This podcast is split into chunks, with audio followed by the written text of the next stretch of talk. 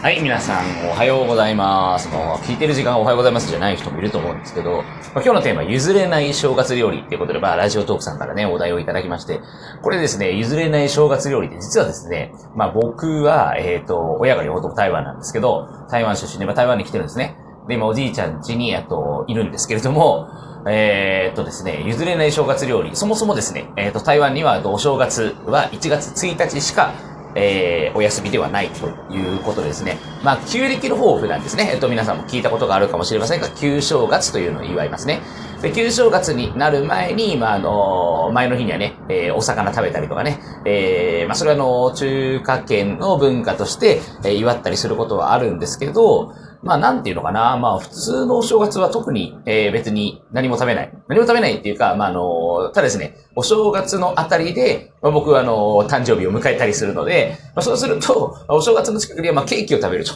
だから、正月料理になるのかならないのかね。まあ、それちょっとよくわからないんですけれども、えー、そんなところであるわけですね。えー、っと、まあ、皆さんもね、お正月の料理って、まあ、最近はね、おせち料理って、食べる人も食べない人も、まあ、あれ、多分、まあ、もう当然美味しいと思うんですけど、まあ、いるのかな？昔と比べてだいぶおせち料理って食べる人減ったんじゃないかなと思いますけれども、まあね、それぞれのお正月をね、えー、別に迎えて、それぞれのお正月を楽しんで、えー、それぞれの生活をみんな、えー、別にお正月だろうが、そうじゃなくてもね、えー、自分がこれでいいって思ったものの、えー、料理を食べ、そしていいと思った正月を過ごし、えー、世間の目とかをね、そんな気にしね、気にせずにね、えー、自分のやりたいことをね、やっぱりきちんとやっていけるっていう2020年が、まあ、僕はみんなにとっていいのかなって思ってるので、まあ、僕はね、そろばの先生やってますけど、まあ、そろばの先生が好きだからそろばの先生やるし、で、旅も好きだから旅もするし、え、美味しいもの食べたかったら美味しいもの食べるし、うん、まあ、っていう、なんかそういう感じで、まあ、相変わらずその辺に関してはね、え、まあ、仕事したい時は仕事するし、仕事したくない時は仕事しないし、で、えっ、ー、と、行きたい飲み会は行くし、行きたくない飲み会は行かないし、みたいなね。まあ、僕はですね、えっと、これね、昔就職するときに、HSBC 証券ってところを受けたんですけど、あ、別にそこ通ったわけじゃないですよ。怒ってるんですけど、あの、一次面接、二次面接でね、なんかどっかでね、やっぱりその、適正診断テストっていうのがあるんですね。で、適正診断テストっていうのがあるんですけど、そこでなんと協調性がですね、10段階のうちで1だったんですね。はい、10段階のうちで1だ。ま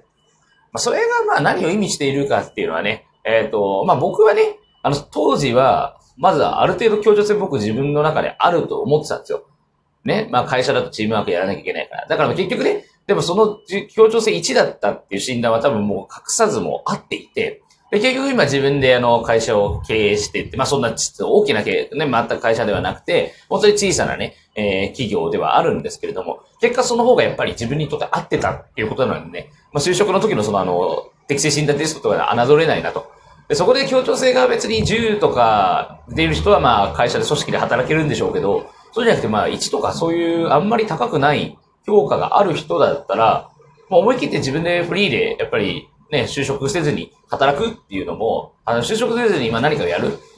別にあの働く必要性っていうのも、まあ正直あの僕これあの批判されるかもしれませんけど、働く必要も特にないかなと。自分がやっぱり働きたいと思ったら働けばいいし、あ、あの、うん、食うものに困らなければっていう話はありますけどね。でも食うものに困ったとしてもですよ。今だったら、あの、単価もね、アルバイトの単価って、なんていうんだっけ、平均時給か。えっと、台湾にいるとね、ちょっと時々日本語出てこなくなるんですけど、アルバイト平均単価じゃなくて平均時給ね。平均時給だって上がってますよね。日本でも上がってるし、しかもアジア、東南アジアとかって言ったらもっと、えー、安く、えー、物価なんかは済みますし、暖かいですし、台湾もやっぱり今日まだ、えー、これ撮ってる時間午前の6時半なんですけど、まあ、13、14度。だからまあそこまですごい寒いってことじゃない感じ。自分の住みたい場所、自分の住みたい、えー、まあ、住みたい場所、住みたいところ、えー、住みたい、なんだろう、えっ、ー、と、ライフスタイル。そんなものをね、えー、考えながら、えー、生きていけると、えー、実際またね、えー、楽に生きていけるのかなっていう気はしますけどね。僕は結局このなんか楽に生きているっていうか楽しく生きていきたいっていうのは、まあ自分の本当にうつ病だった経験があるので、人間ってそんなにあの、根詰めなくて、もう生きていけるんだっていうことに、やっぱりあの、台湾であの、9ヶ月間ね、えっと、過ごしてる時に気づいたことなんですね。なので、まあ、この最近働き改革、働き方改革とか、まあね、えっと、働き方改革って意外と言いづらいな。はい、皆さんも言ってみてください。っていうことなんですけど、えー、そんなところもあったりするのでね、自分で働き方を選べる。そして、あの、例えばね、思い切ってあの、どっか1年、えー、どっか海外放浪するとか、まあ、そんなのもね、本当にあのー、だから昔と比べてね、何度も言いますけど、この子、今の子供たちっていうのは平均寿命が長いので、これもね、あのー、ガーッと働いてガーッとバタって倒れちゃったらしょうがないんですよね。いろいろ人生で余裕を持って生きていきたいなって思った、まあ、えっと、今日の朝でした。ということでですね、まあ話が逸れていきましたけれどもね、今年の料理はっていうことで、まあ、僕の場合は、えっと、お誕生日が近いので1月5日なんですけれども、えー、基本的にはケーキを食べると。そして、まあ中華圏の人たちは旧正月を祝ったりするので、まあその前の日に、えっと、えー、大晦日の日に、えー、なんですか、お魚を食べたり、ね、家に余裕ってね、えっと、そういう言葉があったりするんですけどね、えー、魚を余らせてとかっていうね、えー、まあなんかそういった風習があるそうですから、えー、皆さんね、まあ、そんな中華系の旧正月なんかも1月の今年は終わりですね。その辺になんか中華街なんか行ってみると面白いんじゃないでしょうか。ということで、まあこの、え、放送を終わりにしたいと思います。それでは皆さん良い一日をお過ごしください。